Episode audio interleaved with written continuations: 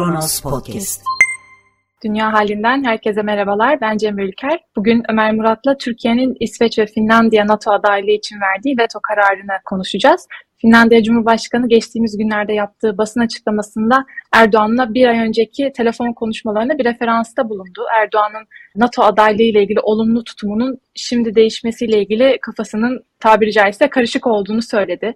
Batı'dan da tepkiler gelmeye devam ediyor. Hatta Türkiye'nin NATO'dan çıkartılması bile öne çıkan hususlar arasında. Ömer Bey siz bu son durumu nasıl değerlendiriyorsunuz? Aslında kriz batılı ülkelerin bir süredir yüzleşmekten kaçındıkları ciddi bir sorunu ortalığa serdi.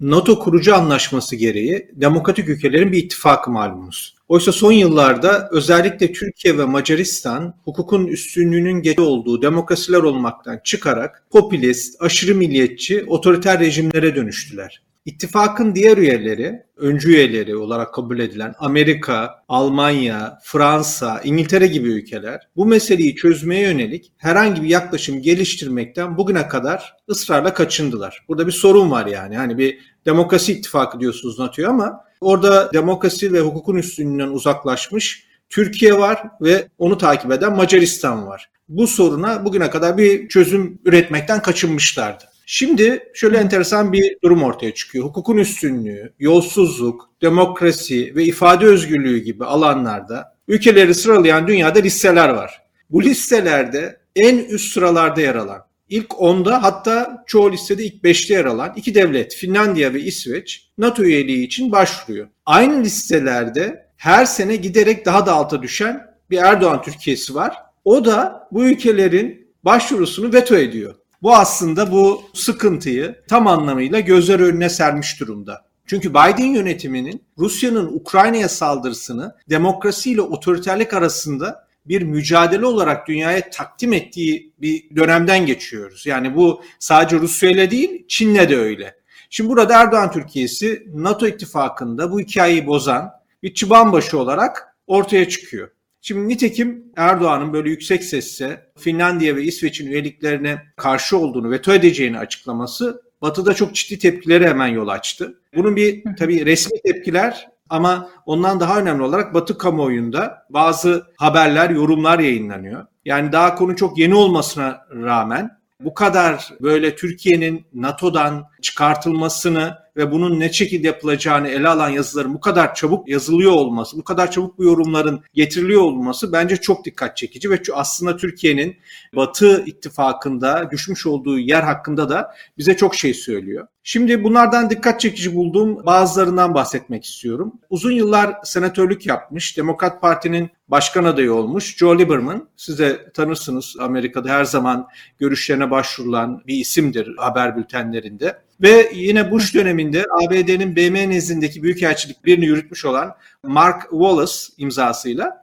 The Wall Street Journal gazetesinde bir makale yayınlandı ve makalenin başlığı Erdoğan Türkiye'si NATO'ya ait midir? Yazıda da diyor ki Ankara, Finlandiya ve İsveç'in NATO'ya kabulüne direnen tek üye, Türkiye mevcut durumuyla NATO'ya üye alma vasıflarına sahip değil diyor. Bunu da ortaya koymak için çok çarpıcı bazı rakamlar veriliyor yazıda. Mesela 2003'te Erdoğan başbakan olduğunda küresel yolsuzluk algısı endeksinde Türkiye 77. sıradaymış. 2021'de 96. sıraya düşmüş. Küresel demokrasi endeksinde 2006'da 88. sıradaymış Türkiye. 2021'de 103. sıraya düşmüş. Şimdi bu iki endekste ilkinde Finlandiya ve İsveç birinde birinci ve dördüncü, Diğerinde ise yani küresel demokrasi endeksinde ise 6. ve 4. sıradalar. Şimdi yani burada garip bir durum söz konusu. Peki ne olacak? Yani Batı nasıl ne tür bir tepki vermeli? Ona ilişkin olarak da bir çözüm öneriyorlar. Yani bu çok çarpıcı. Diyor ki şimdi Türkiye bir NATO üyesi fakat bu ittifakın temelini oluşturan değerlere bağlı değil. NATO tüzüğünün 13. maddesi üye devletlerin ittifaktan geri çekilmeleri için bir mekanizma sunuyor. Yani diyelim ki bir üye devlet ya ben artık NATO üyesi olmak istemiyorum diyor. Onun nasıl üyelikten çıkacağını belirliyor. Şimdi bu yazıda deniyor ki üyelik için ne ilkesel ne de pratik gereklilikleri karşılamayan bir üyenin yani Türkiye'yi kastediyor. Örgütten atılması için bir prosedür oluşturmak üzere 13. maddeyi değiştirme zamanı ya belki de gelmiştir diyor. Şimdi yani burada açık bir mesaj var. Eğer Türkiye bu veto diretirse Erdoğan, e, o zaman Türkiye'yi NATO'dan atmayı düşünmek lazım. Çünkü Finlandiya ve İsveç çok daha onun yerine kabul edilmesi uyan ülkeler. Yine CNN'de bir başka yazı yayınlandı. Orada da diyor ki yani yine bu konu ele alınıyor. Yine bu minvalde ve şöyle bir öneri getiriyor. İzole edelim diyor Erdoğan'la Orban'ı.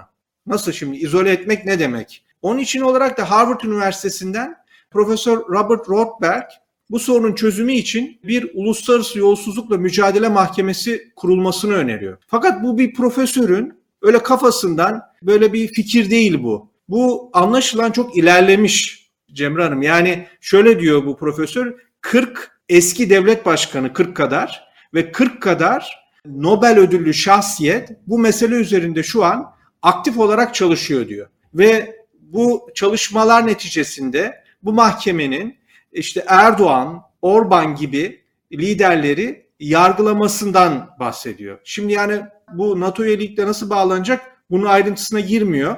E belki burada yargılanan liderlerin NATO örgütünde e, vetoyu kullanması hakkının olmayacağı falan mı bahsedilecek bilemiyorum. Fakat yani bunun böyle bahsediliyor olması tekrar ilginç. Son olarak da yine önemli bir isim ABD'nin eski Türkiye ve Finlandiya Büyükelçisi Eric Edelman yani tam bu konuda görüşlerine başvuracak hem Türkiye'de hem Finlandiya'da büyükelçilik yapmış birisi. O da bir yazı yazdı ve o da şuna dikkat çekiyor yazısında. Diyor ki senatodaki cumhuriyetçiler bile, cumhuriyetçilerin lideri bile İsveç ve Finlandiya'nın NATO üyeliğine destek veriyor. Yani bu konuda Amerika'da sadece demokrat kanatta değil, cumhuriyetçi kanatta da tam bir destek söz konusu ve bir an evvel alınmasını istiyorlar bir de İsveç ve Finlandiya'nın. Türkiye bu konuda böyle bir diretirse o zaman diyor Türkiye'nin yerine bu ülkelerin alınmasını yani Türkiye'yi çıkartalım yerine bu ülkeleri alalım bu fikre çok olumlu bakan pek çok kongre üyesi var diyor.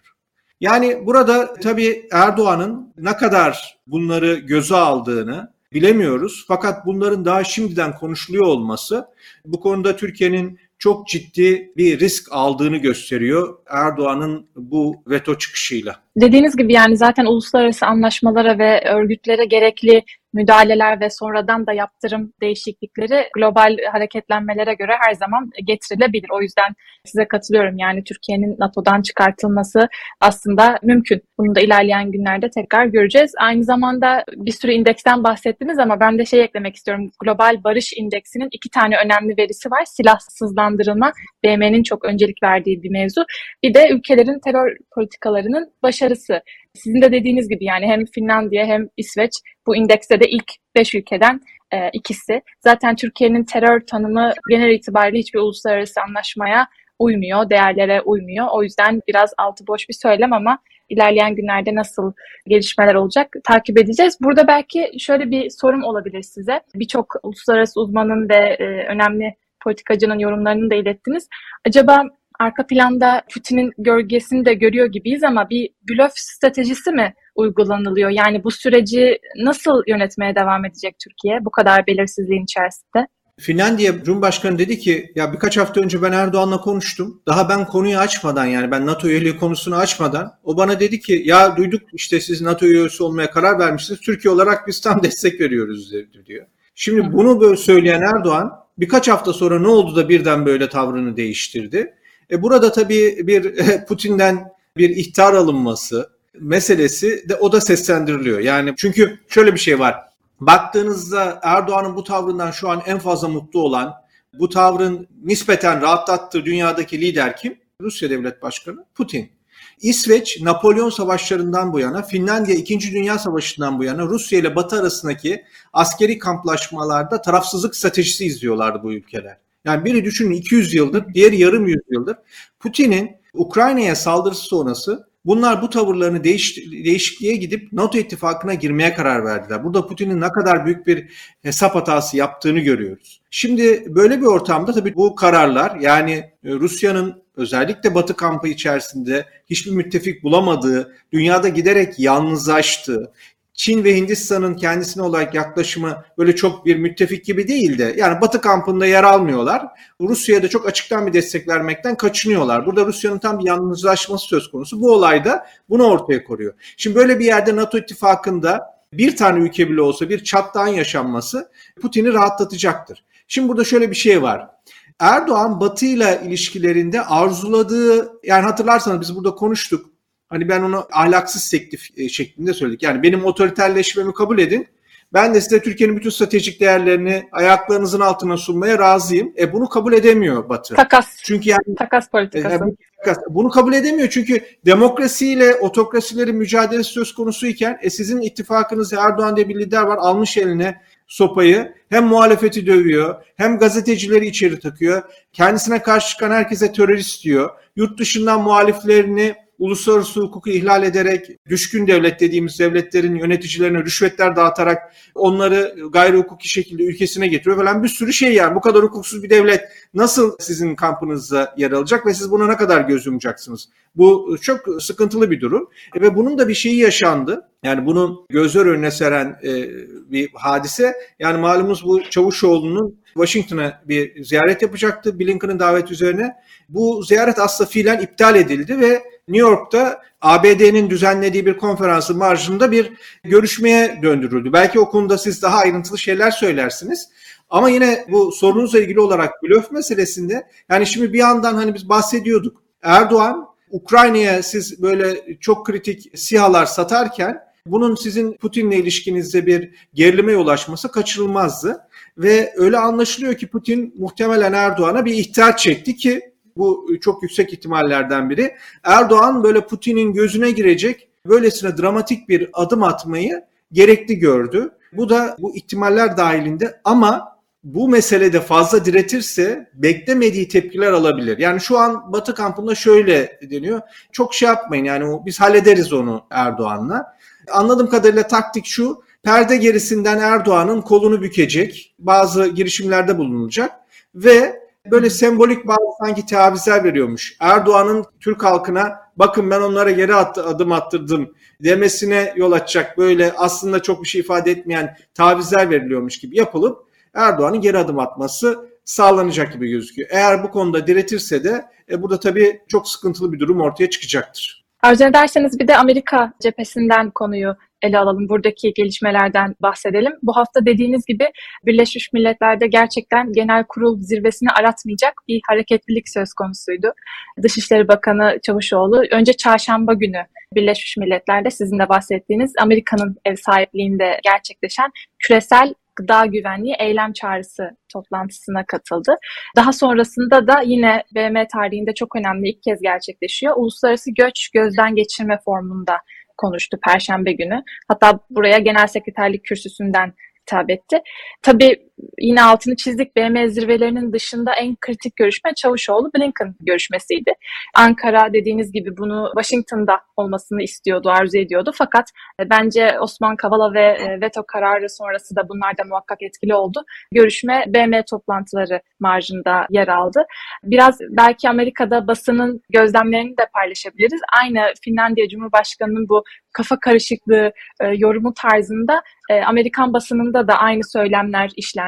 Çünkü ikili görüşmeyi dinlediğimiz zaman Çavuşoğlu Blinken ile bu BM'de olan görüşmesinde aslında Türkiye'nin e, savaş başlamadan önce de açık kapı politikasını sürdürdüğünü söyledi ama yine isim vermeden bu iki ülke adaylığı ile ilgili Türkiye'nin öne sürdüğü güvenlik e, kaygılarının uluslararası kamuoyunda yer edinmesini arzu ettiğini söyledi. Yine iki taraflı bir analiz yani. Daha sonrasında da yine Türkiye BM daimi temsilciliğinde konuştu. Birazcık daha kendi alanı olduğu için bu zor dönemde bağımsız bir politika izlemek çok mümkün değil dedi. Yine Rusya'nın e, bölgesel baskınlığına dair bir referans olabilir bu.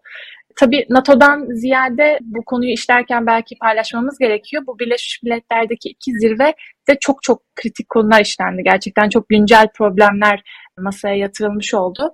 Çavuşoğlu Rusya'nın Ukrayna sınır ihlalinin aslında global ölçekte birçok ülke için gıda üretimleri konusunda da çok ciddi problemler yarattığını söyledi. Savaşın açlık krizinin gitgide e, alevlendirmiş olduğunun altını çizdi. Tabii söylemlerinde hep Türkiye'ye de ekstra bir rol biçmeye devam ediyor. Birleşmiş Milletler'in özellikle insani yardım kaynaklarının gerekli konumlara Avrupa'da ulaşması için kritik bir rol üstlendiğini söyledi. Bu göç forumundaki yorumları da bence Perşembe günü önemliydi. Çünkü her ne kadar BM'nin göç politikaları için öne sürdüğü normları, değerleri takip ettiğini Türkiye'nin söylese de bir yandan güvenli ve insani şartlar oluşturularak geri dönüş politikalarının aslında başlatıldığının sinyalini verdi. Bu konuda BM'den destek istedi. Tabii Türkiye bölgesel önceliğini mümkün olduğunca koruyup kendine biçtiği rolü parlatmaya devam etmeye gayret ediyor ama her ne kadar uluslararası platformlarda bu ılımlı bakış açısı, uluslararası hukukun üstünlüğü vurgulansa da öncelikler yerelleşmediği sürece politikalarda krizler devam ediyor, edecek de. Sizin Amerika görüşmeleri için eklemek istediğiniz bir şeyler var mı? Siz gayet güzel özetlediniz. Burada yani bir çalışma ziyareti bile değil neredeyse. Çünkü çalışma ziyareti olsa böyle konferans marjında olmaz. Yani bu Çavuşoğlu'nun ziyaretini olabildiğince düşük profilde tutmak için Amerikalıların ciddi bir çaba gösterdiğini görüyoruz. Aynı hafta Yunanistan Başbakanı'nın Washington'da ağırlanış şeklini düşündüğümüzde Türkiye'nin ne kadar zemin kaybetmiş olduğu da daha çarpıcı bir şekilde göz önüne seriliyor. Yani işte Mitsotakis kongrenin iki kanadına hitap etti. Ayakta alkışlandı. Oysa işte Türk Dışişleri Bakanı Washington'a ayak bile bastırılmamış oldu. Bir ziyaret krizi de aslında yaşandı. Öncelikle Suudi Arabistan için bunu ele almıştık zaten. Sonrasında birkaç gün önce yine Türk basınında Putin Türkiye'ye gelecek tarzı söylemler oldu ama bu da reddedildi. Önümüzdeki günlerde değil aylarda bile aslında böyle bir ziyaretin şu an için gündemde olmadığı söylendi. Böyle gergitler yaşanırken analiz ettiniz ama belki kapatmadan önce krizin çözümüne dair nasıl bir ajanda öngörüyorsunuz siz veto kriziyle ilgili? Ne olacak bundan sonra? Şimdi iki tane ihtimal var en fazla beklenen yani batıda en fazla seslendirilen ve bütün batılı karar alıcıların beklediği gördüğüm kadarıyla yani işte Erdoğan'ın kapalı kapılar ardında yani dışarıya bakılınca hep işte biz Türkiye'nin güvenlik endişelerini anlıyoruz falan deyip kapalı kapılar ardında Erdoğan'ın tabiri caizse kolunu bükecekler. Erdoğan eğer hala geri adım atmazsa çünkü yani bilemiyoruz Erdoğan'ın buradan tam olarak ne elde etmeyi planladığını. Yani bir yandan Putin'in gözüne girme meselesi var ama eğer buradan alabileceğinin çok üstünde bir şey, böyle bir hedefi varsa veya tam seçim satım haline girerken Batı'yla böyle bir kontrollü bir kriz çıkarmayı kendi tabanını konsolide etmek bakımından gerekli görüyorsa o zaman bu krizi birazcık daha büyütmeye riskini alabilir. Şimdi bugün itibariyle 1 dolar 16 TL'ye geldi. Bu iş eğer kapalı kapılar ardında Batı'nın öngördüğü gibi neticelenmezse o zaman Batı'dan daha açık tehditler göreceğiz. Özellikle Biden yönetiminden. Hatırlarsanız Trump Türk ekonomisini mahvederim dediği vakit Erdoğan orada hemen geri adım atmıştı.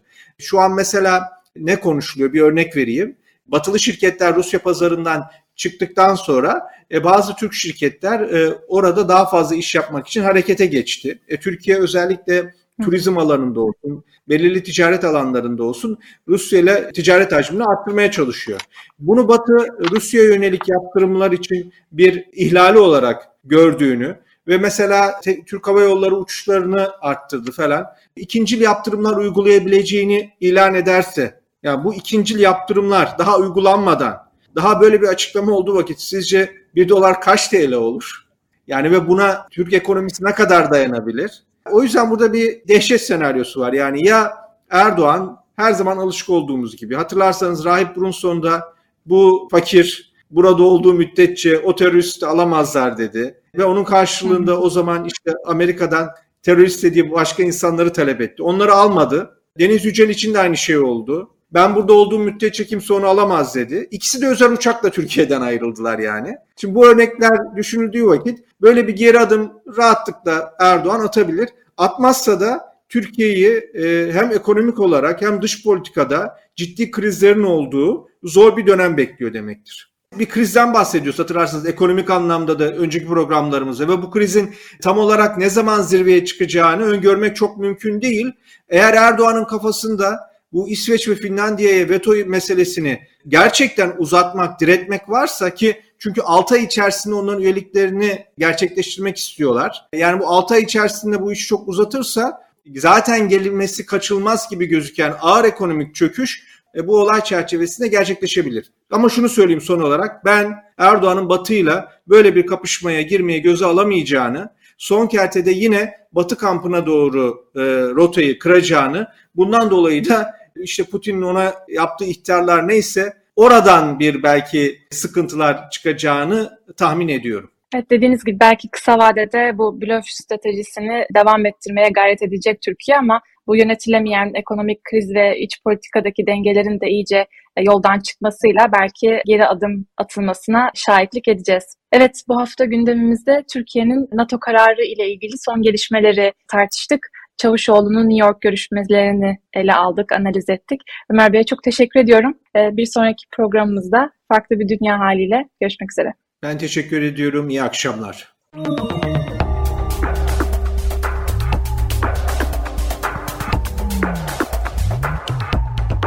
Kronos Podcast